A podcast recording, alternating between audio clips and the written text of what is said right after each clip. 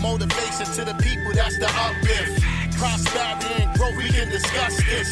Spread the love, cause I believe in family unity and equal justice and equal opportunity. Let's make it great again, fulfill a happy vacancy. It costs you nothing, give you knowledge here, this is free. Us together talking about it, that's the key. Bring the truth, bare facts, that's just me. Ain't gonna stop me from talking about it.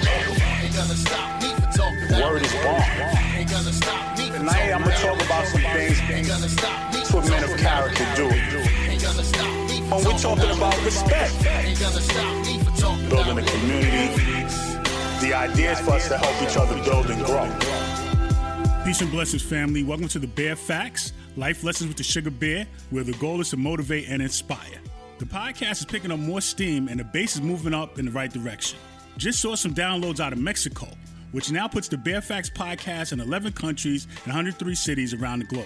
I'm so grateful for your support. My mood is smooth this week. I'm relaxed and letting life do what it do. I'm learning to relinquish the need to control things and accept help from the people closest to me. I'm developing new skills and realize I'm never too old to learn. 2020 claimed another one. Tommy Tiny Lister, better known to most as Debo from the movie Friday, brother passed away this week. Prayers up for the brother and his loved ones. Man, oh man, it's been a tough year.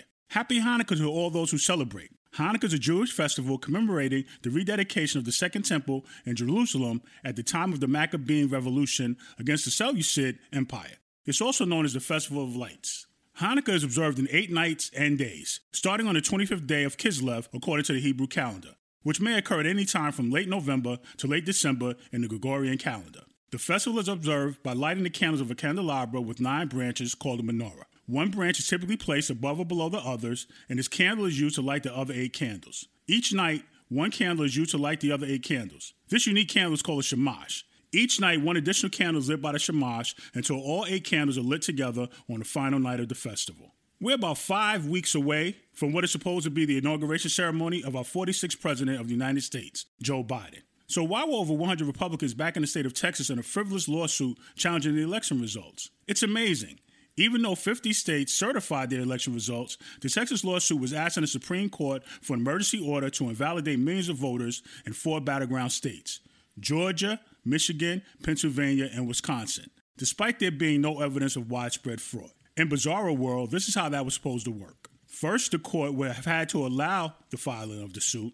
Then the court would have blocked certification of the Electoral College. Then the court would have to move to determine that the four states had allowed massive amounts of illegal votes, having the states revisit their counts and resubmit the numbers. If that went as 45 and his cronies were suggesting, the court would have then let legislatures determine who won each state or thrown the entire election to the House of Representatives where each state delegation would have one vote, and since Republican delegations outnumbered Democratic delegations, 45 would have been named the winner. The Supreme Court wasn't having it. They rejected the lawsuit, ending any prospect that a brazen attempt to use the courts to reverse his defeat would succeed. 45 thought he had it in the bag when he rushed to confirm Justice Amy Coney Barrett back in October, hoping she would vote in his favor in election disputes. This is why all these elections and confirmations are so important at every level. Politicians play politics and attempt to line things up in their favor for situations that haven't even occurred yet. What happened to Republicans being the party of states' rights? Obviously, only when it's convenient. This is why those 100 plus members of the House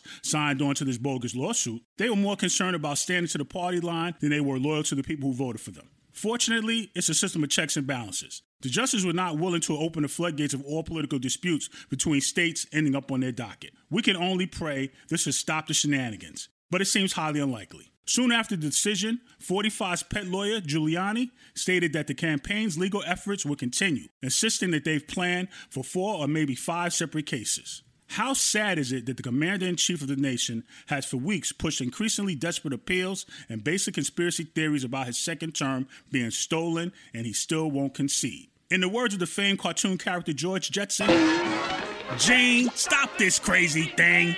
Questions, comments about this episode? Hit me up, Bearfacts007 at yahoo.com or the Bear Facts Facebook page. Until the next episode, keep a smile on your face, peace in your heart, and a sugar bear on your mind. And remember, dare to blaze your own path. It's so much fun. Peace. This episode of the Bear Facts is powered by Buzzsprout, executive produced by J Will for RJW Enterprises Incorporated, music coordinated by Icewater for In the Cave Studios. The Sugar Bear is available to respond to your feedback, questions, comments, and show ideas. Use the email bearfacts007 at yahoo.com. Continue to check for the Bear Facts on your favorite podcast platforms.